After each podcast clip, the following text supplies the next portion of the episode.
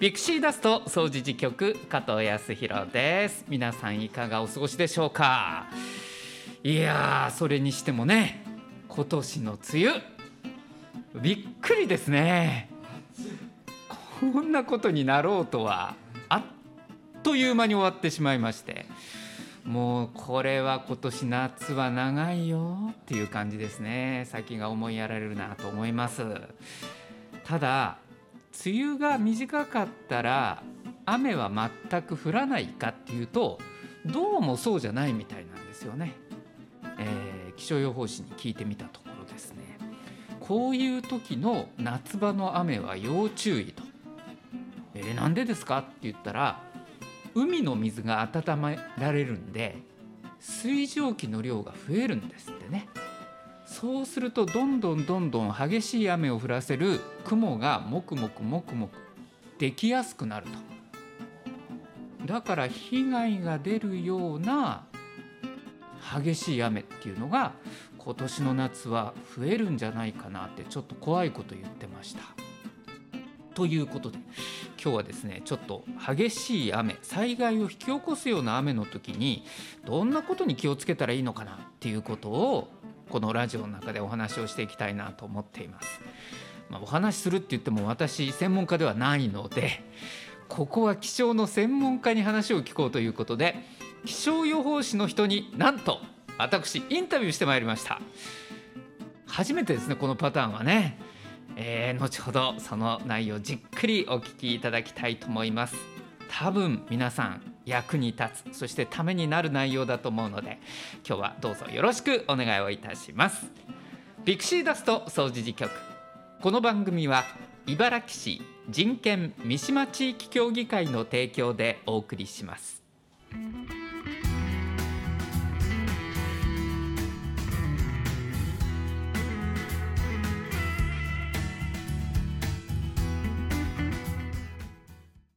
ピクシーダスト総除事局今日は防災について考えるということで展開をしてまいります、えー、気象予報士の方にお話を伺うということなんですが簡単にねこの方の紹介をしておきましょう、えー、気象予報士林穂波さんという女性の方です。ちょうど今ですね毎日放送 MBS テレビの朝の番組「ザ・タイムの中で6時過ぎぐらいからですね、えー、気象情報を担当しています。でそれからまたラジオの方でもねちょこちょこ気象情報を担当しているということでもしかしたらテレビとかラジオでね、えー、見た聞いたっていう方がいらっしゃるかもしれません、えー、そんな気象予報士の林穂波さんにお伺いしました。それでは雨がたくさん降った時どういうことに気をつけたらいいのか。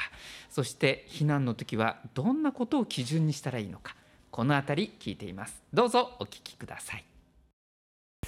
さあ今日なんですけどなんか最近ね洪水とか土砂災害ね起きる大雨が増えてるような気がするんですが実際専門家からはどんなふうにそれ感じてらっしゃいますか？やはり地球温暖化の影響とかもあったりして、うん、大雨による災害っていうのが増えてきてるように思います。はいでその原因となるのが、線状降水帯ご存知ですかね加藤さん。線状降水帯ニュースでね最近よく聞くようになりましたけど、はい、線の状態の降水帯って書きますよね。はい。これどういうことですか？あの線状降水帯っていうのは、うん、発達した雨雲が同じところに流れ込んで、うん同じところで数時間にわたって雨が降り続くような状況、うん、現象が起きることなんですね。はい。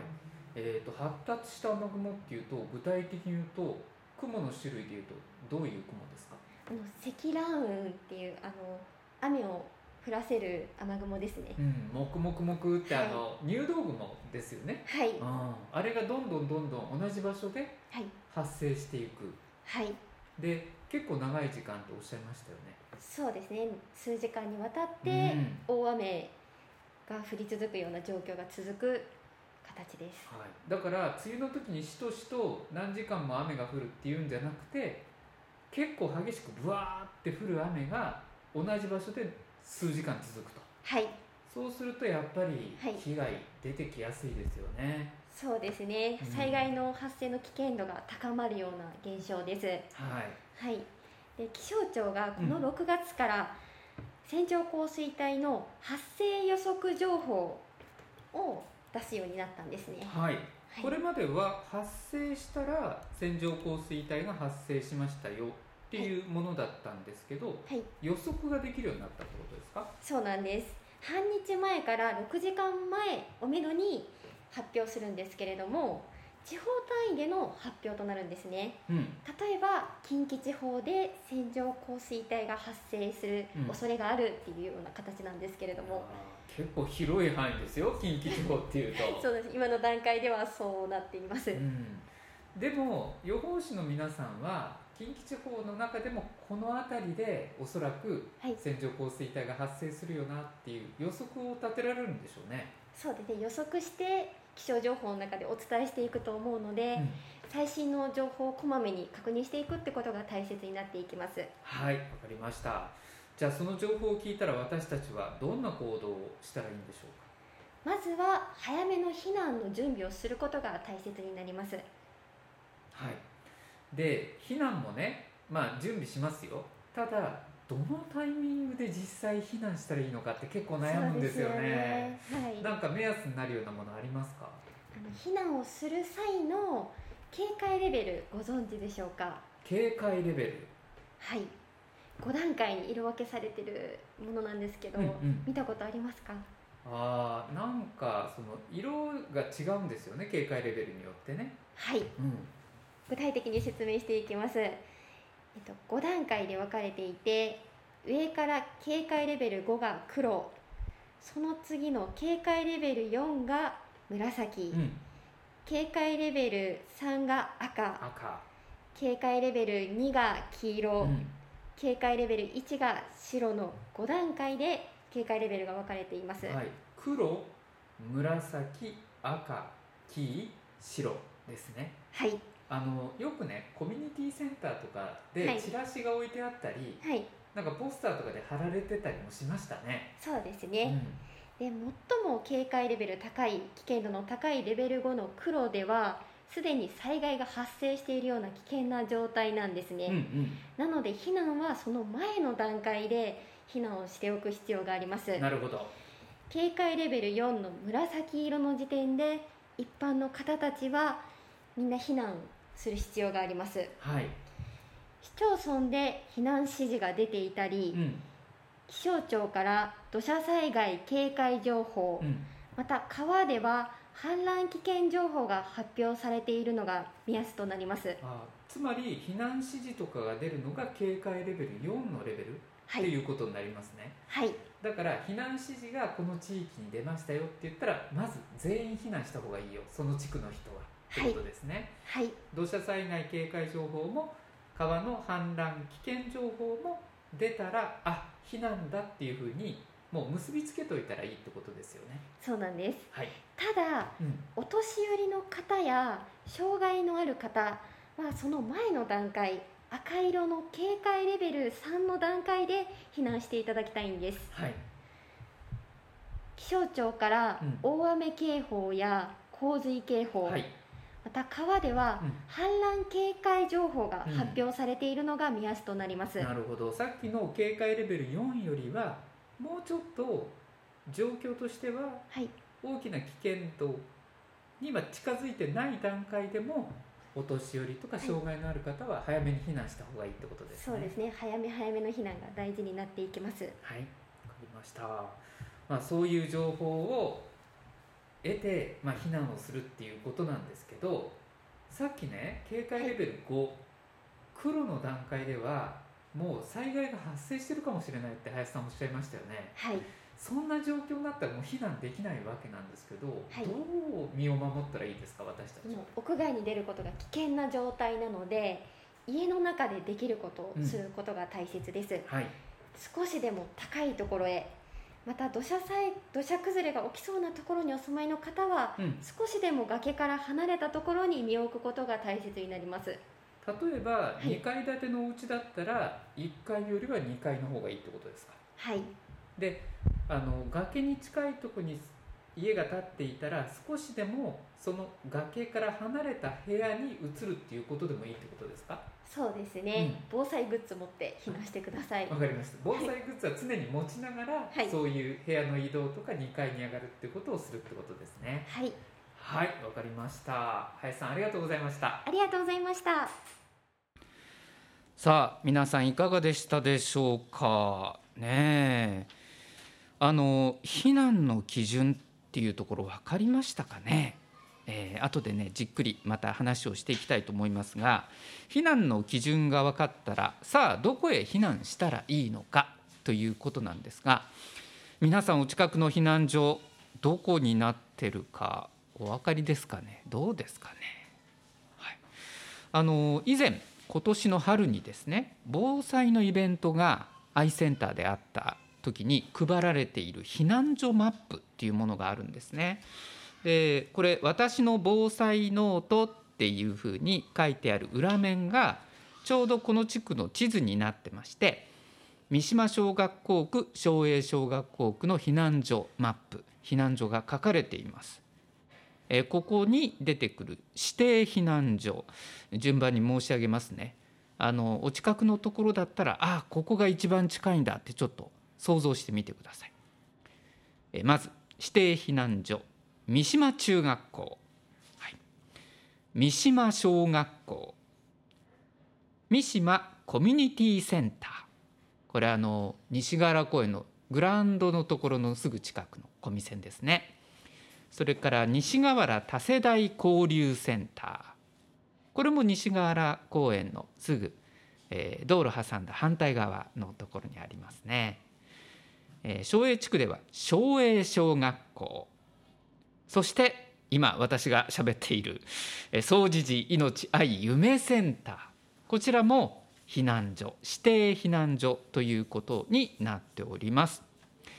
この中でもね三島小学校には防災の備えが防災グッズとかねあとまあおそらく食料というようなもの。で医療救護所ができる時も一応三島小学校が基準になってるそうです。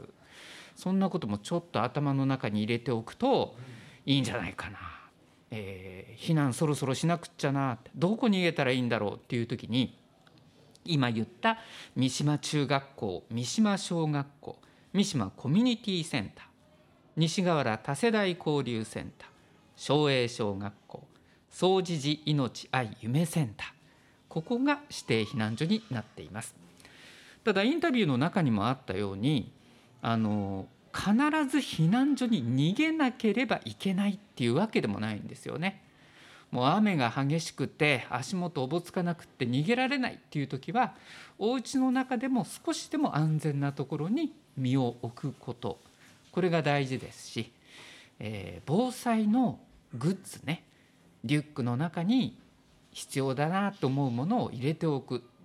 でそれをまあリュックと一緒に持って部屋の中を移動するっていうことだけでもこれは避難っていうことになるそうなんで是非ちょっとイメージをして心がけるようにしてください。さあそれとねあの避難の時の基準警戒レベル5段階ってありましたでしょ？一番あの警戒レベルが高いのが黒、えー、警戒レベル5でした。この警戒レベル5黒になったらもうどこかでおそらく災害が起きている。だから避難をするのはその前の段階にしてくださいという話でしたね。え紫色警戒レベル4の時には全員が避難するように。じゃあこの紫色の警戒レベル4ってどういう時なのかっていうと土砂災害警戒情報がこの地区に出ましたよっていう時はその地区の人は全員避難。川あの相川近いですよねこの辺りは。例えば相川で氾濫危険情報が出た何々地区氾濫危険情報出てますってなったらその地区の人は全員避難こういうふうにちょっとね結びつけて考えておいてくださいね。でお年寄りの方で障害があってね一人でなかなか逃げられないという方もいらっしゃると思います。この方々は赤の警戒レベル3の時に避難を始めてくださいよっていうお話でした。え雨であれば大雨警報とか洪水警報が出ていたり、え川もですね氾濫警戒情報氾濫危険情報の前の段階ですよねまだ氾濫してないよっていう、え、その前の段階でちょっと早めに、え、避難所の方へ逃げていただくっていうのがいいですしサポートされる方もぜひそのことを頭に入れておいていただきたいなと思います。でこの警戒レベルなんですけれども私あの三島のコミュニティセンターこの前行ってきたらですね壁にポスター貼ってましたまだ去年の夏に基準が変わった時のポスターまだ貼ってましたんであの三島小店行く方は入った玄関の右手の階段上がるとこに貼ってありますので まだ貼ってあるかどうか分かんないけど貼ってありましたのでちょっとあの行くことがあったら是非確認をしていただきたいなと思います。で去年ちょうど1年ぐらい前にね茨城市の方で、えっと、ハザードマップが各家庭に配られたんですよ。でそこの58ページにも同じ表警戒レベル5から1まで。黒紫赤黄色。色のない白、えー、これ書かれてますんでもしお手元にねハザードマップがあったら確認をしていただきたいなと思います。でさらに22ページを見ていただくとこの三島省営校区のですねハザードマップ水害のハザードマップ出てきます。これ見てねちょっと私驚きまして、怖くなりまして。あの浸水わかります？水に浸かる浸水ですよ。深さの目安が出てくるんですよ。で色分けされていて5メートル以上水に浸かる場所が濃いまあ紫色で色付けされるんですけど結構広い地域がこの5メートル以上なんですよ。皆さん5メートル以上ってどのぐらいの高さだと思います？2階建ての建物ありますでしょ？それがすっぽり水に覆われるぐらい。これが5メートル以上なんですよ。だから本当にすごい量の水がやってきたら3階以上に逃げないといけないのでまあ、避難所の中学校とかでも3階に上がってもらうとかいうことが出てきます。ただ、えー、総持寺命愛夢センターは全く色がついてないと。つまり、えー、0.5メートル未満50センチの水も浸からないって一応ハザードマップではなってるんで、アイセンターはとりあえず逃げる場所としてはいいなっていうふうに 思ってます。今ここでね私喋ってますけど今雨全然降ってないので関係ないんですけどそうか愛線か。でもちょっと家から距離あるな。そうなったら家の近くの避難所の例えば3階部分とか例えばマンションがね10階建てのマンションがあるんだったらそこに入れてもらって3階以上のところにとりあえず身を置くと命は守れるんだな。ってこの辺りの住民同士の協力っていうのも本当にねこれから必要になってくるし地域でまた話し合っていかなきゃいけないんじゃないかなっていう気はしますね。はい、そしてもう一つこんなイベントがあったんですね。えっと、外国人のための防災学習これ6月25日の土曜日にアイセンターで開催されています。えっと、日本語がまだね慣れてない方、えー、読みあの話はできるけれども漢字が読めないとか意味がもうダイレクトに伝わってこないっていう外国の方大勢いらっしゃると思うんですね。でこういう人たちのためのイベント防災学習イベントだったそうです。えー、これチラシが今ありますけれども漢字に全部振り仮名が振ってあります。で表現も優しいんですよね。例えば地震の時雨がたくさん降った時どうしますか？みんなで一緒に勉強をしましょういわゆるこれ優しい日本語っていうもので放送とかでも最近ね使われるようになってきていますあの地震が起きた時津波の情報が出てきた時に津波っていう漢字の上に津波って振り仮名を振ってひらがなだったらそんなにその日本語がまだ上手じゃない外国の人たち、まあ、技能実習生でやってきたりとか留学生で来られてる方も多いんでそういう人たちも意味が伝わりやすいですよね。まあ、伝える側もこういう工夫をしていかなきゃいけないし、まあ、防災学習のイベント今回限りじゃないと思いますのでぜひまたあのね、えー、外国籍の方でこの放送を聞いてる方いらっしゃいましたら参加をしていただきたいなと思います。以上今日は防災について考えました。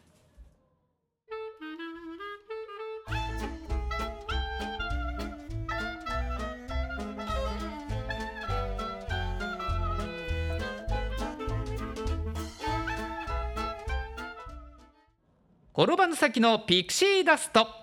このコーナーは暮らしに役立つ情報や知って得する情報をお届けするコーナーです。知っておくと安心知っておくと得をする転ばぬ先の杖になるような情報をピックアップしてまいります。今回は命愛夢センターで行っている7月の相談事業についてです。まずお仕事じっくり相談です。7月は28日木曜日午後1時半から3時半まで。お仕事じっくり相談は予約が必要です。後ほど電話番号申し上げます。続いて暮らし設計相談。7月は16日土曜日午後1時から5時まで。こちらも予約が必要となります。そして予約が必要のない人権や生活上の相談。これ何でも相談っていうふうにね感じていただいたらいいかなと思います。月曜日から土曜日までの午前9時から午後5時まで。はいこの3つです。命や夢センターで行っている相談事業についてお問い合わせ番号そして予約はこちらの電話番号までお願いします。072 626-5660 626の5660番です。以上転ばぬ先のピクシーダストでした。掃除時川柳道場。ありがとうございます。こんなに大勢の人の前で私喋ってたんですよ。とかくせちがらい世の中悩みや不安を川柳にして笑い飛ばしていきましょう。総持寺川柳道場です。今週もたくさんの川柳ありがとうございます。えー、結構達筆の方が多いんですよね。皆さん字お上手ですよね、えー、楽々亭から頂戴しております。ペンネーム書かれてないんで。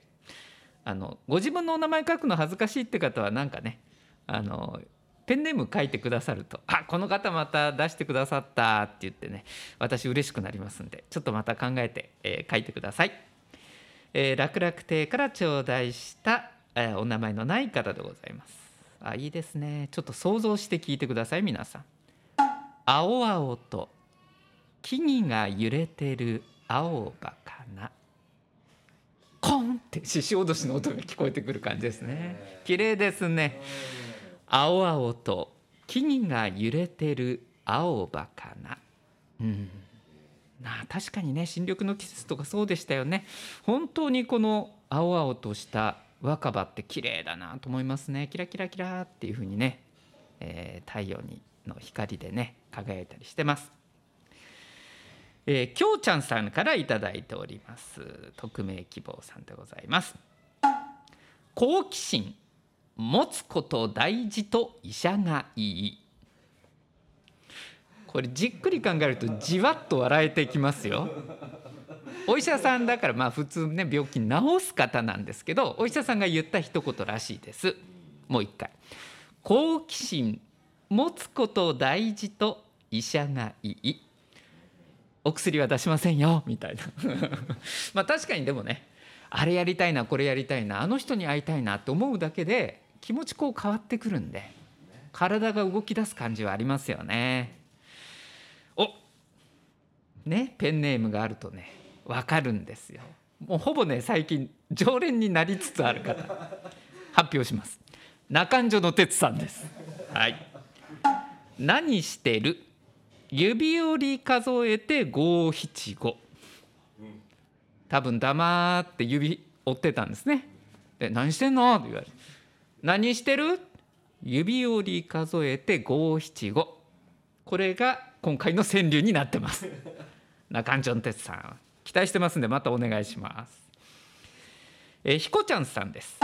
見聞きするすべてのものを句でひねり。あこの方もちょっと頭の体操してくださってますね。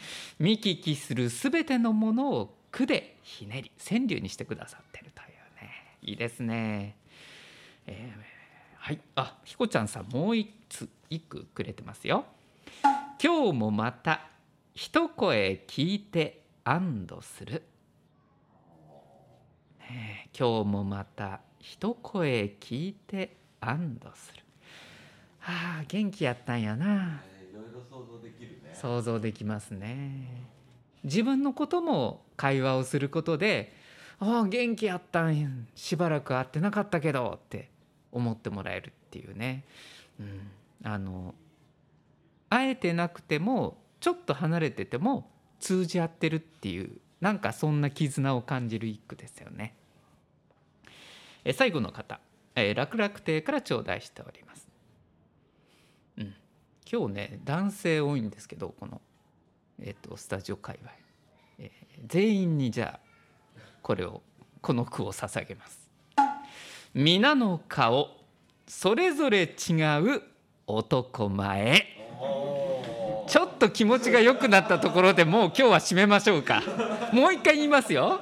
皆の顔それぞれ違う男前。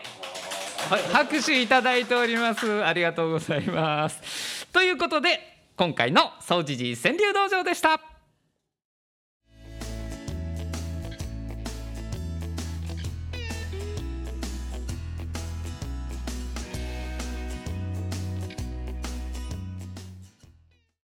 ピクシーダスト掃除実局そろそろお別れの時間でございます。今回の放送皆さんいかがでしたでしょうか？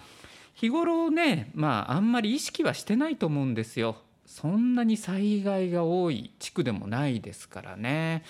でも雨って本当に最近で言うと災害を引き起こすような、えー50年に一度の大雨みたいなことが毎年のように普通に起きてますからどこで大きな災害が起きても不思議じゃないなとは思うんですね。で私も今回あのこのラジオをきっかけに1年前に配られていたハザードマップをまじまじと見てあ5メートル以上かうちは浸かるんだって思いましたよ。やっぱりそうやって危機感を持って日々なんか備えをしていくってすごく大事なことだなと思うので、えー皆さんもぜひこのラジオをねきっかけにしていただければありがたいなと思いますし、えーちょっとお家のどこかにしまってあると思います。ハザードマップ開けてご覧になっていただけると私としては嬉しいなと思います。エピクシーダスト掃除実局今回はこれにて終了でございます。次回もどうぞお楽しみに。この番組は茨城市人権三島地域協議会の提供でお送りしました。